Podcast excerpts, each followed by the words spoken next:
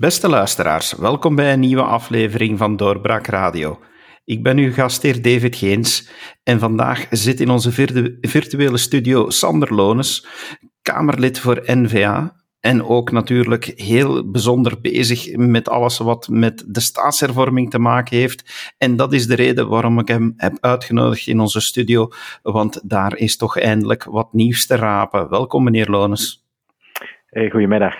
Meneer Lones, de regering die ging, had ze toch beloofd in haar regeerovereenkomst, ging een aanzet geven om bij de aanvang van de regeerperiode aan het parlement een lijst te bezorgen van de artikelen van de grondwet die herzien zouden moeten worden. Dat zou de aanzet moeten zijn tot een staatshervorming. De ministers van institutionele hervormingen, Verlinde en Clarinval, gingen dat doen en ze hebben nu een lijst klaar, maar dat lijkt me nogal een kleine, magere lijst te zijn, niet?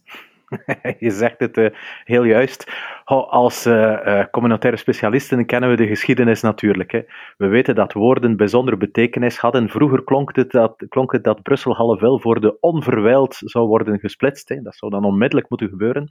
Nu in het Vivaldi-regeerakkoord staat dat zij onmiddellijk bij de aanvang van de regeerperiode eh, met een lijst zouden komen van artikels die voor herziening vatbaar zouden worden verklaard, grondwetsartikels die kunnen worden aangepast om dan een grote communautaire ronde mogelijk te maken.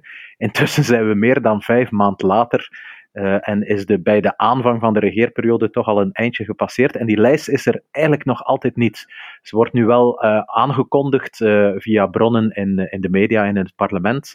we lezen nu dat ze formeel wellicht begin april zal worden bezorgd. Uh, maar je voelt dat, ja, dat communautaire is geen prioriteit van deze regering. Er worden beloftes gemaakt in het regeerakkoord om zaken te doen, maar dat blijft maar aanmodderen. Dus het gaat niet alleen over het feit dat die lijst zeer beperkt is, of zo zie je er toch naar uit, maar ook dat, dat zelfs de timing niet wordt gerespecteerd. Hè. Wie zijn beloftes niet nakomt, ja, die verliest snel alle geloofwaardigheid.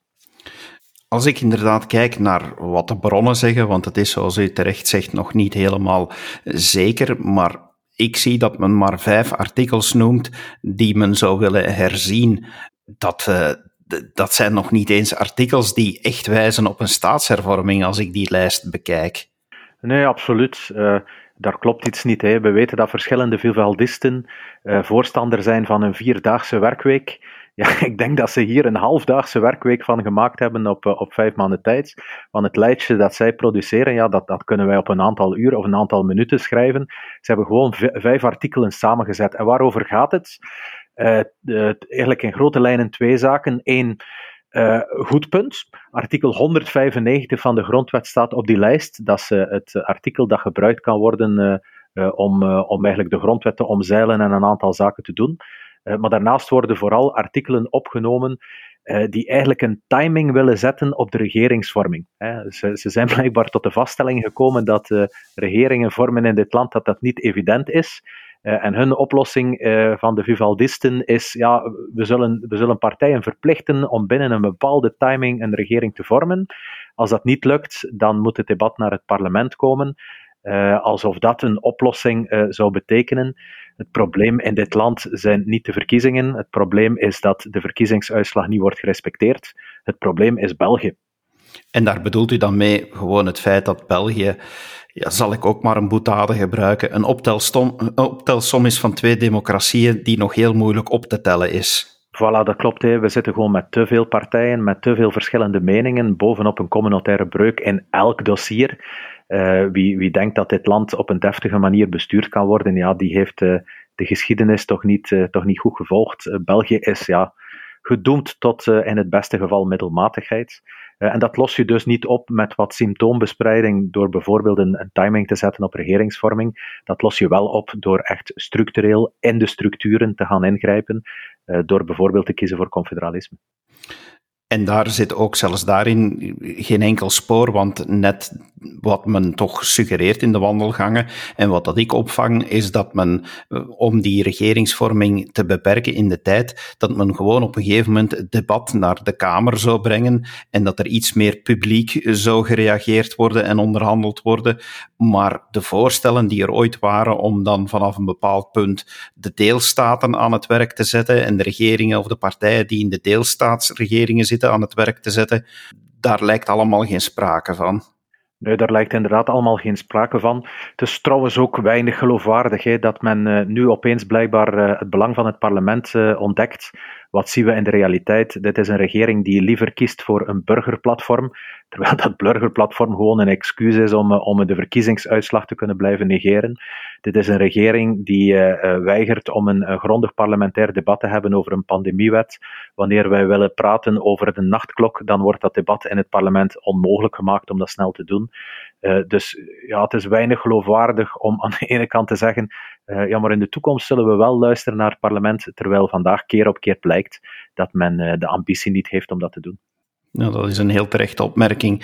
Als we nu inderdaad ook kijken, dan de, de, de eerste kritiek eh, wordt gepareerd door de, door de ministers door te zeggen van ja, maar dit is nog maar een aanzet die naar een burgerpanel moet gaan. Maar ja, een burgerpanel ik weet nu niet of dat, dat eigenlijk wel het instrument is eh, dat men, dat men best aan het werk gaat zetten om een grondige staatshervorming voor te bereiden. Ja, men heeft meer vertrouwen in geloten burgers, de nieuwe lotelingen, uh, dan, in, uh, ja, dan in experten en parlementaire democratie. We zullen wel zien wat dat verder geeft.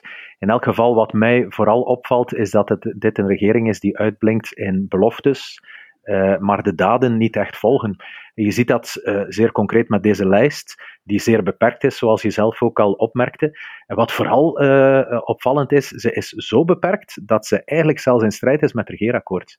Twee voorbeelden. Het regeerakkoord zegt zelf, hun regeerakkoord, Paars-Groen, Vivaldi, dat ze debat willen openen om te, om te komen tot minder parlementsleden.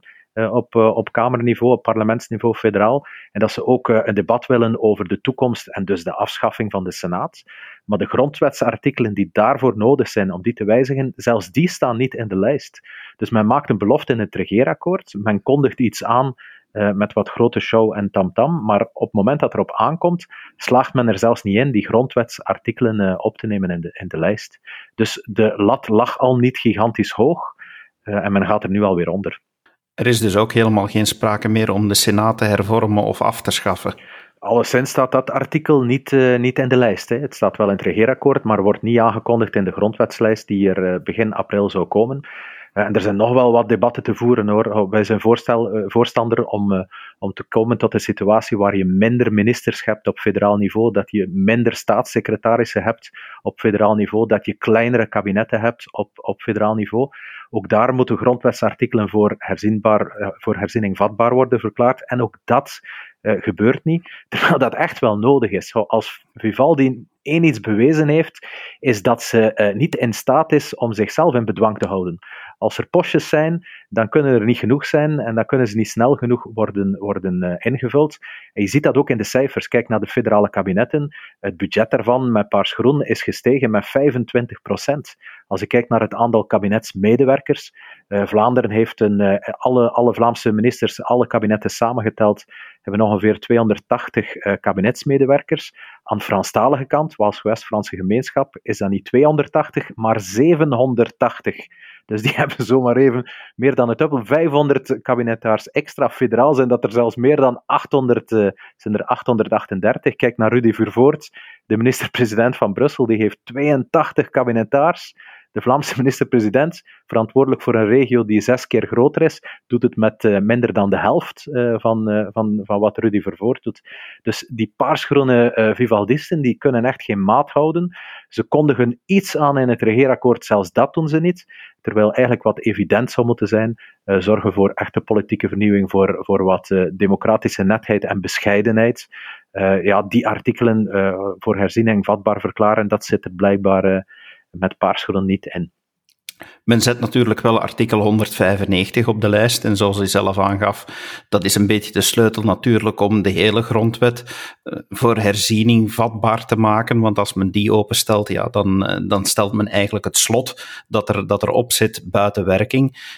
Is dat niet een beetje spijtig dat men het op die manier doet? Want in het verleden heeft oppositie dan toch daar net ook wel tamtam rond gemaakt dat men de zesde staatshervorming onder andere op die manier er heeft doorgesluist en, en nadien het slot er terug heeft opgezet. Vreest u dan niet dat uh, misschien nu ook met dit artikel 195 net voor herziening vatbaar te verklaren dat men nu iets gaat doen en het nadien veel moeilijker gaat maken om nog in de toekomst herzieningen te doen? Uw analyse is volledig juist. Uh, dat is inderdaad mijn vrees. Ik, mijn vrees. Ik ben politicus, maar ik ben ook jurist. Uh, en ik vind dat je met wetgevend werk, dat je daar omzichtig mee moet omspringen, dat je dat op een deftige manier en een correcte manier moet doen, zoveel als mogelijk, omdat je op die manier rechtszekerheid geeft en ook zorgt dat de zaken deftig georganiseerd worden. Wat men hier doet, is een, een trucje met de grondwet. Hè. Men zegt zelf dat de grondwet bij deze een vodje papier is. ik voor de duidelijkheid, ik zal ze niet tegenhouden. Hè. Uh, als het, het paarsgroene establishment zegt dat de grondwet maar uh, maar misbruikt kan worden, ja, wie zijn Vlaams nationalisten dan om, om, om hen dan tegen te spreken? Hè? Maar eigenlijk is het toch niet netjes hè, wat, wat hier gebeurt.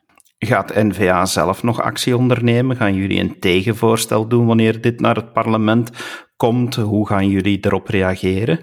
Ja, absoluut. Hè. We doen zelfs geen tegenvoorstel, we doen een voorvoorstel.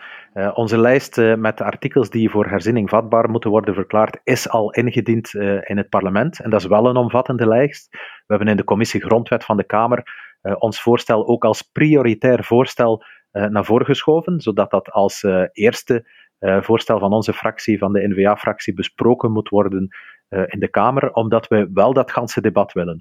En niet alleen over een timing van regeringsvorming en niet alleen over burgerpanels, maar echt in de inhoud op concrete dossiers. Uh, nu al concrete stappen vooruit. Uh, en dan ook toewerken naar die grote communautaire ronde. maar dat ziet er niet goed uit. Om misschien nog een indicatie te geven. Het is altijd interessant in de politiek om te kijken, als je wil weten hoe serieus politici iets nemen, is het altijd interessant om te zien welke mankracht ze daarop inzetten. En dus ik ben mijn ronde aan het doen. Ik heb de vraag gesteld aan mevrouw Verlinden van de CDNV en minister Clarenval van de MR, dat zijn de twee verantwoordelijke ministers voor institutionele hervormingen, is de vraag gesteld, ja, hoeveel mensen zitten op uw kabinet en hoeveel daarvan zijn specifiek bezig met dat institutionele, met die staatshervorming? Wel, bij mevrouw Verlinden, CD&V, zijn dat er twee. Twee mensen. Uh, bij Clarenval zijn dat er zes tot zeven. Dus de Belgicistische minister uh, stelt daar zeven mensen voor vrij. Uh, de CD&V die zegt, ja, maar dat is onze grote trofee, wij gaan voluit voor een communautaire ronde. Ja, die, die, die benoemen daar maar twee mensen voor op het kabinet. En dus dat vind ik wel jammer. Uh, dat de CD&V eigenlijk uh, haar eigen trofee niet, niet wat forser in het uitstelraam zet en niet wat serieuzer neemt. Het is niet de eerste keer. het regeerakkoord zei dat communautaire zou worden opgevolgd door vicepremiers. CD&V heeft bij gewone minister gestoken. De CD&V is niet op tijd gekomen met de eigen beleidsverklaring institutionele zaken. Nu ook opnieuw zien we dat die lijst met grondwetsartikelen er niet op tijd ligt. dus wij verwachten daar echt wat meer ambitie. Uh, maar als ik die vraag stel aan mevrouw Verlinden, dan zegt ze ja, maar, maar meneer Lones, u mag zo niet kijken. we hebben er inderdaad maar twee, maar je moet die samentellen met de zes van Clarenval en ook op de andere kabinetten, van de andere vicepremiers vooral, andere partijen, ook daar zitten institutionele specialisten. Ja, dan heb ik twee gedachten. Eén, dat zullen geen specialisten zijn die willen gaan naar meer Vlaanderen. Het zijn vooral specialisten die op de rem staan en de herfederaliseringsflank soms zelfs trekken. Maar twee, ook daar ben ik gaan vragen eh, naar al die vicepremiers, hoeveel volk zit er op uw kabinet? En dan zie je dat er op die kabinetten hoop en al één, eigenlijk zelfs geen medewerker zit uh, om dat institutionele op te volgen. Ze hebben er altijd wel ergens een jurist zitten die algemeen beleid moet doen en die dat moet, moet bekijken. Maar dus dat, dat communautaire wordt echt niet serieus genomen. Helaas ook niet door CD&V en helaas ook niet door de ministers voor institutionele hervormingen.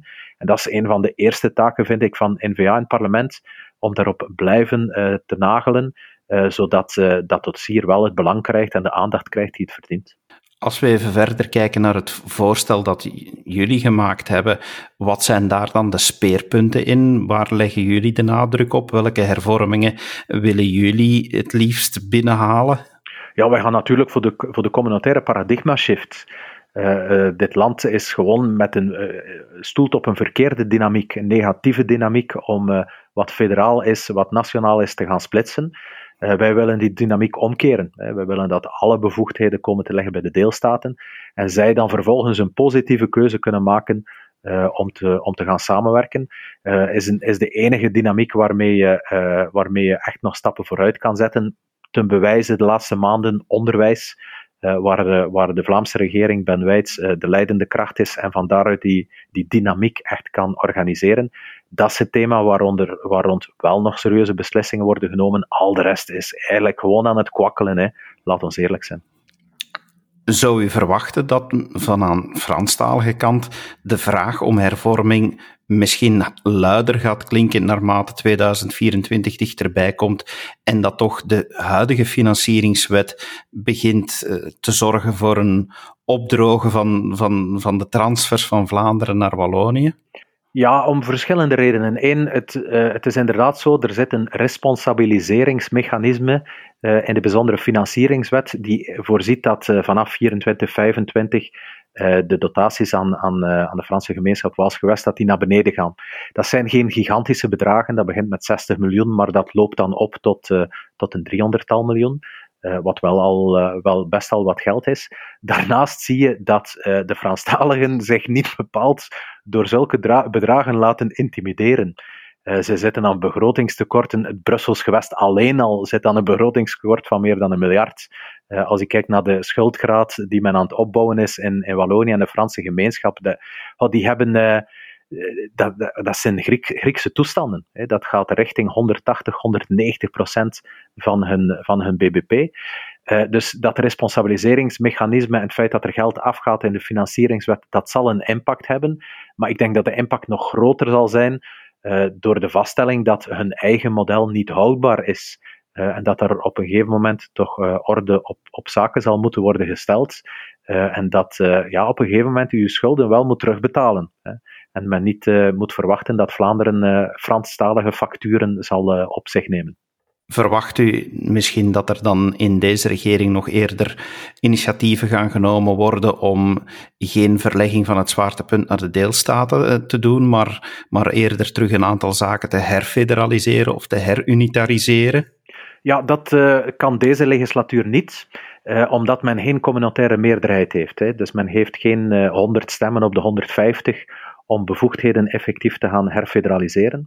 Bovendien zou het ook wel tegenstrijdig zijn, omdat uh, met hun eigen reageerakkoord, want zij zeggen, uh, ja maar ja, we gaan niet alleen een staatshervorming voorbereiden uh, vanaf 24, die dan vanaf 24 geoperationaliseerd kan worden.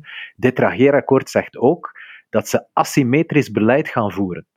Uh, wat wil dat zeggen? Dat, uh, dat je bepaalde bevoegdheden die nu federaal zitten, dat je die al uh, op een verschillende manier kan invullen om Vlaanderen het beleid te geven dat, ze, dat het verdient, Wallonië en Brussel ook. Ik maak het zeer concreet. Um, investeringen in de NMBS, in het spoor. Het is zo dat uh, in het kader van corona er ook Europese herstelmiddelen komen. Er is een gans debat over te voeren. Dat is wellicht uh, voer voor een andere podcast. Uh, maar dus daar komen, daar komen middelen van Europa die ook gebruikt zullen worden voor de NMBS. We hebben daar de nadruk op gelegd dat dat absoluut in een verhouding moet zitten. 60% van die middelen voor Vlaanderen en 40% voor de rest. en ook Thomas Dermin, de bevoegde PS-staatssecretaris voor dat dossier, is ons in die logica gevolgd. Uh, dus dynamiek van deze regering, althans in woorden, is om uh, beleid te geven dat uh, meer aansluit op dat van, van de deelstaten. Um, ben ik daar positief over? dat zou je kunnen denken als je de laatste drie zinnen gehoord hebt. tegelijk ben ik daar ook niet naïef in hoor, voor alle duidelijkheid. Een, een, een, derde voorbeeld dat dan onmiddellijk de nuance brengt. Het regeerakkoord zegt ook dat op vlak van gezondheidszorg het zo is dat die bevoegdheid zeker zal worden gesplitst. Uh, de details daarvan moeten worden uitgeklaard. Er moet bijvoorbeeld nog beslist worden, gaat het naar de gewesten of naar de gemeenschappen. Maar het regeerakkoord van Paars Groen zegt wel, uh, de gezondheidszorg, dat gaat naar de gedefedereerde entiteiten. Uh, maar als ik dan opnieuw doorvraag aan bijvoorbeeld Frank van den Broeke, minister van Volksgezondheid, en zeg van kijk minister, uw bevoegdheid zal worden gesplitst, hoe ga je dat voorbereiden? Dan blijkt eigenlijk niemand op zijn kabinet daarmee bezig te zijn. Ook daar is een, uh, ja, een halve jurist een beetje betrokken, en dat is het. Uh, dus alle signalen staan eigenlijk op, op dezelfde richting, te wijzen op dezelfde richting. Uh, dat het met deze regering uh, hoogstwaarschijnlijk niets worden zal. Uh, de beloftes worden niet nagekomen, de grondwetsartikelen die moeten voor herziening vatbaar worden verklaard, zitten niet allemaal in de lijst. men verspeelt zijn tijd met, met een burgerpanel, terwijl men dat op een deftigere manier ook democratisch draagvlak zou kunnen organiseren. En de mensen die het moeten doen, ja, maken eigenlijk de mankracht er niet voor vrij. Het is natuurlijk een rare periode. In die zin, er gaat heel veel aandacht en energie naar het coronabeleid. Gelukkig ook maar. Maar het lijkt daardoor toch wel heel stil geworden in het federale parlement. Op dit moment lijkt er heel weinig te bewegen. Eh, ja, is die stilte gewoon ook een uiting van het feit dat deze regering eh, buiten corona eigenlijk al de rest van de beslissingen die er moeten genomen worden voor zich uitschuift? Ja, dat denk ik ook. Uh, Bovendien is het wel zo dat uh, een aantal uh, ministers uh, visibiliteit pakken, veel in de media komen. Dat zijn vooral Vlaamse ministers, Nederlandstalige ministers. en dat werkt de Franstaligen op de zenuwen. merk je aan alles. Dus daar komen wel een deel, dus een gans aantal dossiers aan. Dat zal na de zomer zijn, waar vooral de PS haar slag probeert te slaan.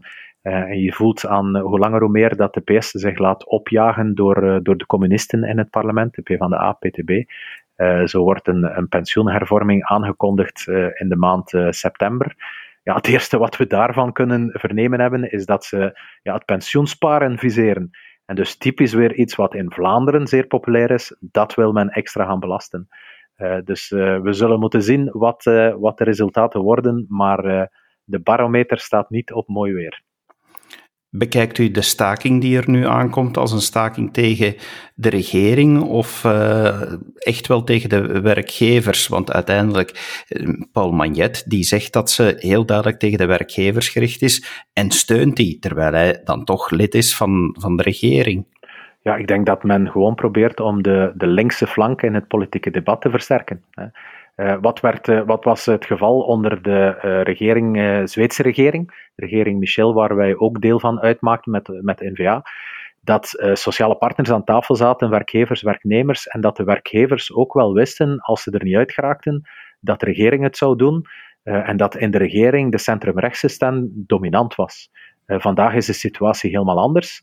We zitten met, weliswaar met een liberale premier, in woorden dan toch, het is de premier van de zevende partij uh, in, het, uh, in dit ganse land.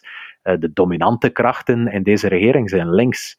En wat men nu probeert te doen, is de toon te zetten vanaf het begin van de regeerperiode om te zeggen, ja, wij, wij willen dat dat nog linkser kleurt. Hè. Het zijn zaken die wij zeer goed herkennen. toen de Zweedse regering is gestart, hadden wij ook stakingen helemaal in het begin.